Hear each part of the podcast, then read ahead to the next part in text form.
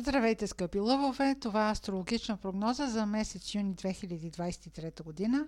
Тя както за вас, така и за тези, които имат луна или асцендент в лъв.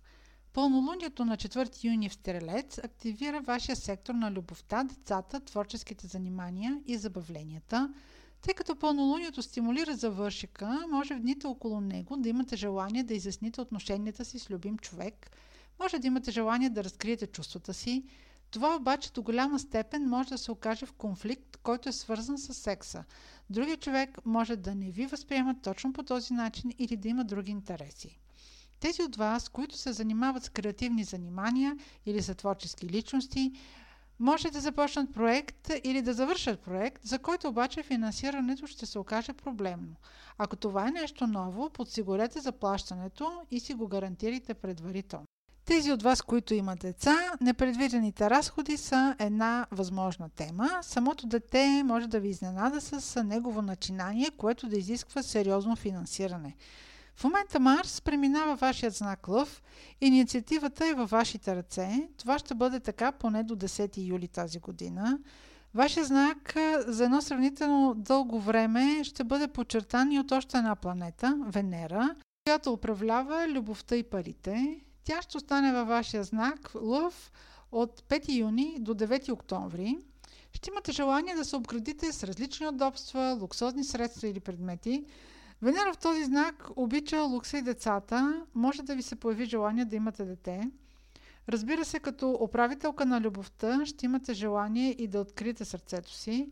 Тук има малко предупреждение, защото Венера ще бъде ретроградна за периода от 22 юли до 3 септември. Това време обаче не е подходящо за нова любовна връзка. По-скоро е възможно да се завърне стара любов в живота ви, но след 10 октомври всеки да си тръгне по пътя си. Също така, ако развалите любовна връзка в този период, през октомври може да си я върнете или да си дадете втори шанс. Ретроградната Венера не е подходяща за разкрасителни, хирургични или козметични процедури, особено ако са свързани с обгаряне.